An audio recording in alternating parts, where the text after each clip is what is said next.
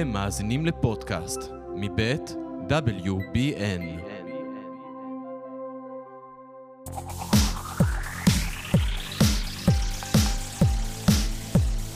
אה, טוב, זה- זו מהדורת חירום. נעשה את זה קצר. כן, כמו, כמו פרקי הבחירות שעשינו. נכון. למה נעשה את זה קצר? כי עוד עשר דקות זה יהיה לא רלוונטי. נכון. אלוהים חיינו. אבל בסדר, בואו ננסה להספיק שזה יהיה רלוונטי. בלי מעפרונים. בלי מעברון. אה, מעברון. בואו... בואו שנייה נדבר על ה... נתחיל בהחלטה שהתקבלה אתמול בלילה, והיא לפטר את גלנט, מה שהתחיל את כל הטירוף הזה. תראה, אני רואה את ההחלטה הזו כהחלטת יאיר נתניהו ולא החלקה, החלטת בנימין נתניהו. אמ, בסופו של דבר, לנתניהו היה פתח די קל. זאת אומרת, יש מחאות מאוד כבדות, אבל הרפורמה התקדמה. הרפורמה התקדמה. אמ, נתניהו היה יכול, באותה מידה, לחכות ליום ההצבעה, לחכות לראות את גלנט מצביע נגד, ואז לפטר אותו על אה, היעדר משמעת קואליציונית, ואתה יודע, וכל ה... ואחריי המבול. גם אם מאוד חפץ לפטר אותו, גם היה יכול לא לפטר אותו, זה סיפור אחר. לפטר את שר הביטחון שלך כי הוא התריע וכי הוא הצהיר שהוא קורא לעצור כל כך הרבה סייגים, לעצור את החקיקה ולפטר אותו זה צעד נמהר שפוליטית, עזוב ביטחונית, עזוב אידיאולוגית, פוליטית הוא פשוט צעד שהוא לא מתאים לבנימין נתניהו. הוא צעד שמתאים ליאיר נתניהו. ואתה יודע, חיים לוינסון צייץ בטוויטר, אה, שהוא אמר, זה מה שקורה שאתה נאטם, וזה, אני אומר לך, גם פה במשרד, במשרד ראינו קמפיינים כאלה, שאתה נאטם לתוך הפיד שלך. נכון. שאתה חוסם את כולם ואתה עסוק כל היום, ודיברנו כמה האסטרטגיה של נתניהו היא לשבת רק בערוץ 14 וללכת רק לתוכניות שלו. כשאתה נאטם בתוך ערוץ 14, אתה פשוט הופך להיות כנראה מנותק מרחשי העם, ולא להבין את סדר הגודל של ההחלטה שביצעת. היא, היא, היא, נתניהו בעצם הלך אתמול one step too far, ולמעשה לא רק סגר את הרפורמה, אלא גם סגר לעצמו את הממשלה, ולדעתי, הוא יגיע לבחירות הבאות שיהיו מאוד קרובות, כאנדרדוג, וזה ההימור שלי.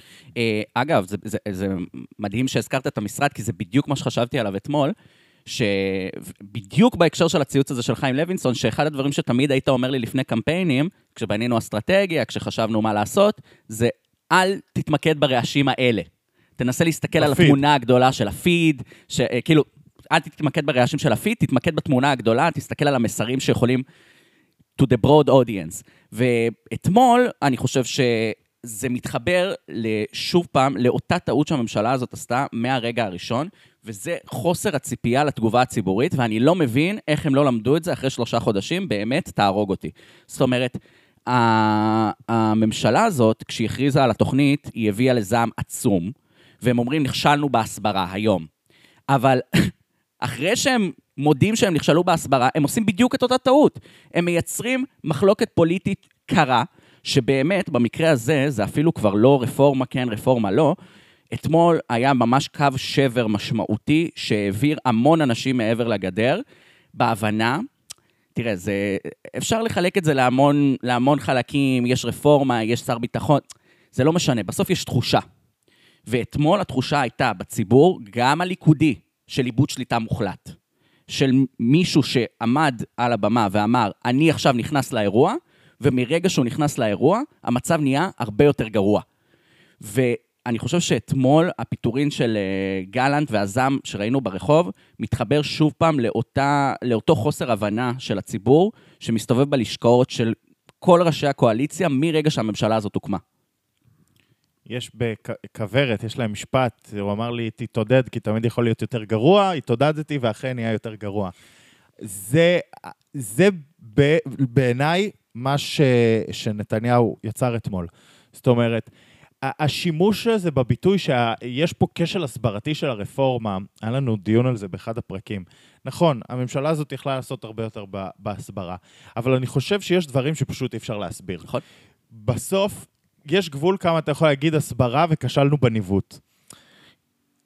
אם אתה מקבל החלטות פוליטיות שהן רעות, וכמה הן רעות, אנחנו, אם, אם נתקדם חצי שעה קדימה, נתניהו מבין את עומק הבלגן שהוא יצר, ומנסה להביא ספין שבו הוא טוען, הוא מצייץ שאין מקום לסרבנות, וכאילו הוא פיטר את גלנט בגלל הסרבנות. הסרבנות. עכשיו זה תשמע, מדהים.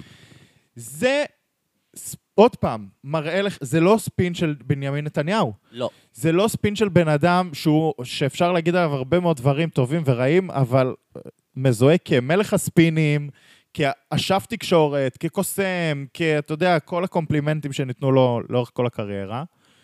ולפתע, זה ספין כל כך חלש, כל כך לא קשור, של בן אדם שנראה שפשוט לא התכונן לאירוע, שכאילו חשב שהוא מפטר את שר הביטחון שלו, אגב, ההחלטה... ועולם כמנהגו ינהג. ההחלטה של איך להוציא את הפיטורים האלה, זה גם משהו שאנחנו חייבים להתעכב עליו. זאת אומרת, הודעה לקונית לתקשורת, נתניהו החליט להעביר מתפקידו את גלנט, בלי שום התייחסות לטענות של גלנט, ולתת לשיט שואו להתחיל. זה באמת, שוב פעם, כישלון מוחלט של הקואליציה, ובמקרה הזה של נתניהו עצמו, ושל סביבתו, של איך לנהל את המשבר הזה. ושוב פעם, אני מתחבר לנאום שלו מלפני כמה ימים, הנאום שלו של אני נכנס לתמונה. אני חושב שהדיסוננס בין הכניסה לתמונה של נתניהו במרכאות, למה שאנחנו רואים עכשיו ברחובות, זה צובע את הנאום הזה בצבעים מאוד מאוד לא חיוביים לנתניהו, ואני חושב שזה אחד הדברים שייזכרו הכי הרבה. הדיסוננס בין הנאום הזה שהוא עומד בביטחון ואומר אני נכנס, לבין איך שהרחובות נראים היום, זה רגע השבר. תראה, בסופו של דבר, הייתה פה... הייתה, הייתה פה בעיקר חוסר הפנמה של מה שקורה, ולכן ראינו אתמול אירוע לא מנוהל, שתבין את הפוטנציאל העצום שלו. נתניהו מפטר בערב את שר הביטחון שלו בגלל שהוא קרא לעצור את הרפורמה, ומספר שעות לאחר מכן דן בעצמו על עצירת הרפורמה, רבים מחברי הסיעה שלו קוראים לעצור את הרפורמה, והוא עשוי למצוא את עצמו, בעודנו מקליטים, מתלבט עדיין, האם הוא עוצר את הרפורמה, אחרי שהוא פיטר את שר הביטחון שלו בדיוק על זה.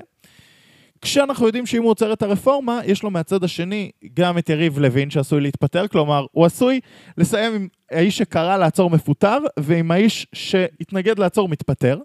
רק עומק, עומק אגב. חוסר ההכנות לאירוע הזה.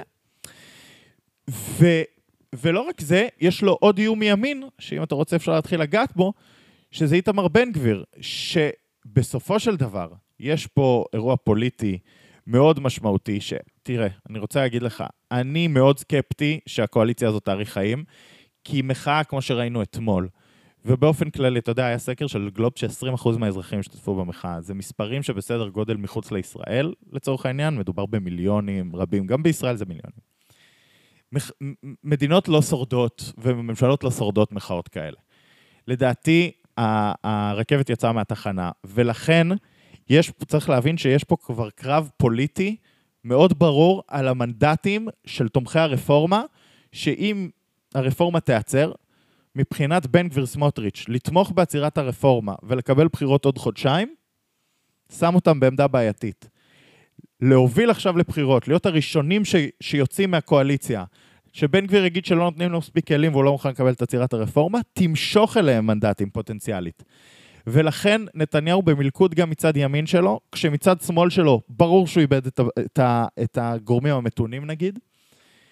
ולכן אני חושב שהוא באחד הסיטואציות הפוליטיות הכי קשות שאפשר לקבל, וזו ממש, אתה יודע, היסחבות בעיניי של נתניהו אחרי גורמים כמו אה, קרעי, דיסטל, אה, מבית אנחנו יודעים את העמדה של יאיר נתניהו, לא מעשה בנימין נתניהו. וחשוב לציין, אנחנו דיברנו בפרק הקודם, זה כבר לא, זה כאילו לא פרק קודם, כי זה פרק ספיישל, אבל בפרק הקודם דיברנו על מחנה המורדים בתוך הליכוד, שהוא מתנגד לרפורמה. מהיום צריך לדבר על מחנה תומכי הרפורמה בתוך הליכוד, מחנה לוין, שאם העצירה הזאת מתחילה, אז מת, המחנה הזה כבר הוא, הוא, הוא ברור וידוע, והוא משמעותי בתוך הליכוד, וצריך להבין, אני לא יודע אם אה, יריב לוין יתפטר או לא. אם הוא יתפטר, משמעות הדבר שהליכוד מתפצל בתוכו לתוך אירוע שנתניהו ממש לא בשליטה עליו. יריב לוין בסקר אה, בערוץ 13 אה, לפני יומיים מביא שני מנדטים פחות מנתניהו. זה הכל. התמיכה שלו בציבור הליכודי עצומה. עצומה כרגע, והיא רק תגדל אם נתניהו יעצור את החקיקה. נתניהו יודע את זה. ההצהרה שלו נדחית בגלל השיקולים האלה, כי הוא יודע שהוא נכנס לאירוע שפשוט אין לו בו שום שליטה. אבל צריך גם, זהו, צריך גם להגיד מהצד השני. גם אם הוא יחליט לדור עם הרפורמה ולהמשיך להיגרר אחרי מחנה יריב לוין, הוא ימצא את עצמו בסיטואציה שבה הוא היה אתמול. זאת אומרת, הסיטואציה שבה הוא היה אתמול היא מלכתחילה הסיבה להיגררות. ועכשיו הוא צריך להמשיך להבין אם הוא נמצא, ממשיך להיכנס לתוך הסיטואציה הזאת, שהיא קריסה טוטאלית של המשק, שהיא קריס, ש, שזה, שזו מדינה בהתפרקות. ומה שאני אומר, והוא משמעותי יותר כי הוא פוליטי, זה שממשלה לא מחזיקה ככה. כלומר, גם אם הוא הולך למהלך הזה, ממשלות לא מחזיקות ככה. תראה, העצה הכי טובה שהייתי יכול לתת לו בצורה אובייקטיבית פוליטית כרגע, היא להודיע על חופש הצבעה. להודיע על חופש הצבעה, להיות זה שמצביע בעד הרפורמה, לתת לתוך הימין, לנהל את הקמפיין הפנימי שלהם על הח"כים המתנדנדים ולקרוא להם להצביע בעד, אמ, ולמעשה לעשות בדיוק הפוך ממה שהוא אמר. לא להכניס את עצמו לאירוע ולא להתחיל לנהל את האירוע, אלא להוציא את עצמו מהאירוע. חופש הצבעה, אמ, זה יהפוך להיות סיפור פרסונלי של ח"כים, זה יהפוך להיות קרב ברחובות על איזה ח"כ מצביע איך, אמ, ומהרגע שהרפורמה הזאת תעבור או לא תעבור, המשחק של נתניהו ישתנה. בוודאי שאם היא תעבור, הרעש הציבורי ימשיך לגדול, ותהיה פה, ותהיה פה תסיסה. אבל זה לדעתי דרך האמצע הסבירה ביותר שאפשר לנקוט בה כרגע. השאלה, זה, זה בדיוק דרך האמצע, השאלה אם יריב לוין מקבל את דרך האמצע הזו, זה א', וב', השאלה היא, אה, שוב פעם, האם ציבורית זה מה שמרגיע את המחאה כרגע, חופש, אה, חופש הצבעה. זאת אומרת, חופש הצבעה משאיר את השביתה הכללית במשק, אני לא חושב שחופש הצבעה פותר את זה. זאת אומרת, יש פה איזושהי, הדרך האמצע אה, יכולה להביא בסוף לאיזה אסון כלכלי. הבע... תראה, הבעיה הכי גדולה תמיד של דרכי אמצע שהן לא הכרעה, היא שהן... אה, שהפוטנציאל שלהם הוא תמיד לצאת קרח משני הצדדים. כלומר, להגביר את המחאה ולהגביר את הזעם הקואליציוני. מצד שני, לתפיסתי, כל צעד שאתה לוקח כרגע הוא צעד הרסני. אה, אתה יודע, אלף אה, חכמים לא הצליחו להוציא מהבאר אה, אבן שזרק טיפש וכולי. האבן בבאר, היא נזרקה. יש פה אה, סיטואציה פוליטית מופרעת מתוך החלטות, שורה של החלטות פוליטיות מוטות במשך שלושה חודשים, והחלטה פוליטית אחת מופקרת, מופקרת, שהתרחשה אתמול בלילה, זמן הקלטת הפרק. וכרגע אתה יודע, לסיכומה, של דברים, דיברנו פה על שלוש אפשרויות, דרך האמצע, דרך הימין והשמאל, נקרא לזה.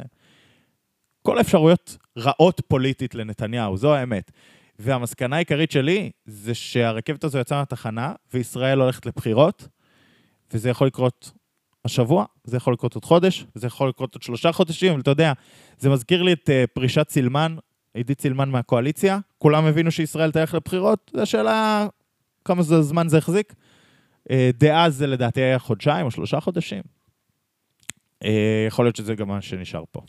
טוב, מדהים, מדהים, מדהים, זה, שלוש, זה פשוט שלושה חודשים של פוליטיקה ישראלית מזוקקת. באמת, כל, אה, עזוב את הרגע, את דעתך או לא, כל חובבי פוליטיקה מסתכלים בהשתהות על מה שהממשלה הזאת הצליחה לייצר פה. באמת, מרגע האופוריה הכי גדול ש... אני ראיתי, אני צעיר אמנם, אבל באמת, רגע אופוריה מדהים של מחנה שלם, להתרסקות מוחלטת והרגשה של uh, סוף. Um, באמת באמת מדהים. אנחנו um, נעלה את הפרק הזה כמה שיותר מהר, ובהתאם להתפתחויות, אולי אפילו נקליט עוד פרק. נכון, אבל אני רוצה להגיד לך שנייה דבר אחרון, אחרון, דבר אחרון, אחרון, על מה שאתה אומר על האופוריה שהייתה במחנה הימין, וככה מהר הוא עלה וככה הוא אולי ייפול. אני חושב שהאופוריה הזאת הולידה היבריס. וההיבריס הזאת, וזה הוביל לנפילה. כי בסופו של דבר, להוביל רפורמה כזאת בכל כך מעט זמן, זאת הייתה טעות של היבריס, ולצרף אליה, זאת אומרת, לא להסתפק רק ברפורמה הזאת, אלא להביא את חוק המתנות, וחוק הנבצרות, וחוק דרעי 1, וחוק דרעי 2, וכל הגל חקיקה הזה, שפשוט מכה אחד אחרי השני, ודיברנו על זה בפרק האחרון שהקלטנו, שאפילו לא חוק אחד לדוגמה, למראית עין שהוא נראה אזרחי ולא ממשלי, יש פה איזו תחושה של היבריס שפשוט הקואליציה הזאת וחוק החמץ גם הלכו ברגע אחד על כל הנושאים, ירו אותם על מושב הפתיחה, הביאו את כל הנושאים השנויים במחלוקת שמעוררים זעם ציבורי על הוואן. זה היבריס שפשוט לא מנהלים ככה קואליציה, לא מנהלים ככה קואליציה, ויריב לוין, שהיה מומחה בניהול קואליציות, הלך להחזיק רפורמה, אמ, ונראה שלא נשאר מי שיטפל בקואליציה הזאת. לא נשאר מי שיגיד ליריב לוין להשעות, נכון. נגיד, את הרפורמה שלו כרגע. טוב, פשוט מדהים. אה, אנחנו אה, כמשרד פשוט אה, נעקוב, נעקוב, נעקוב, נעקוב, וננסה לצאת בעדכונים ככל שיידרש. יאללה, תודה. תודה תודה, וללוקה. תודה שעורך. ללוקה, תודה לאלעד וולף. תודה, אורי, אורי. יופי.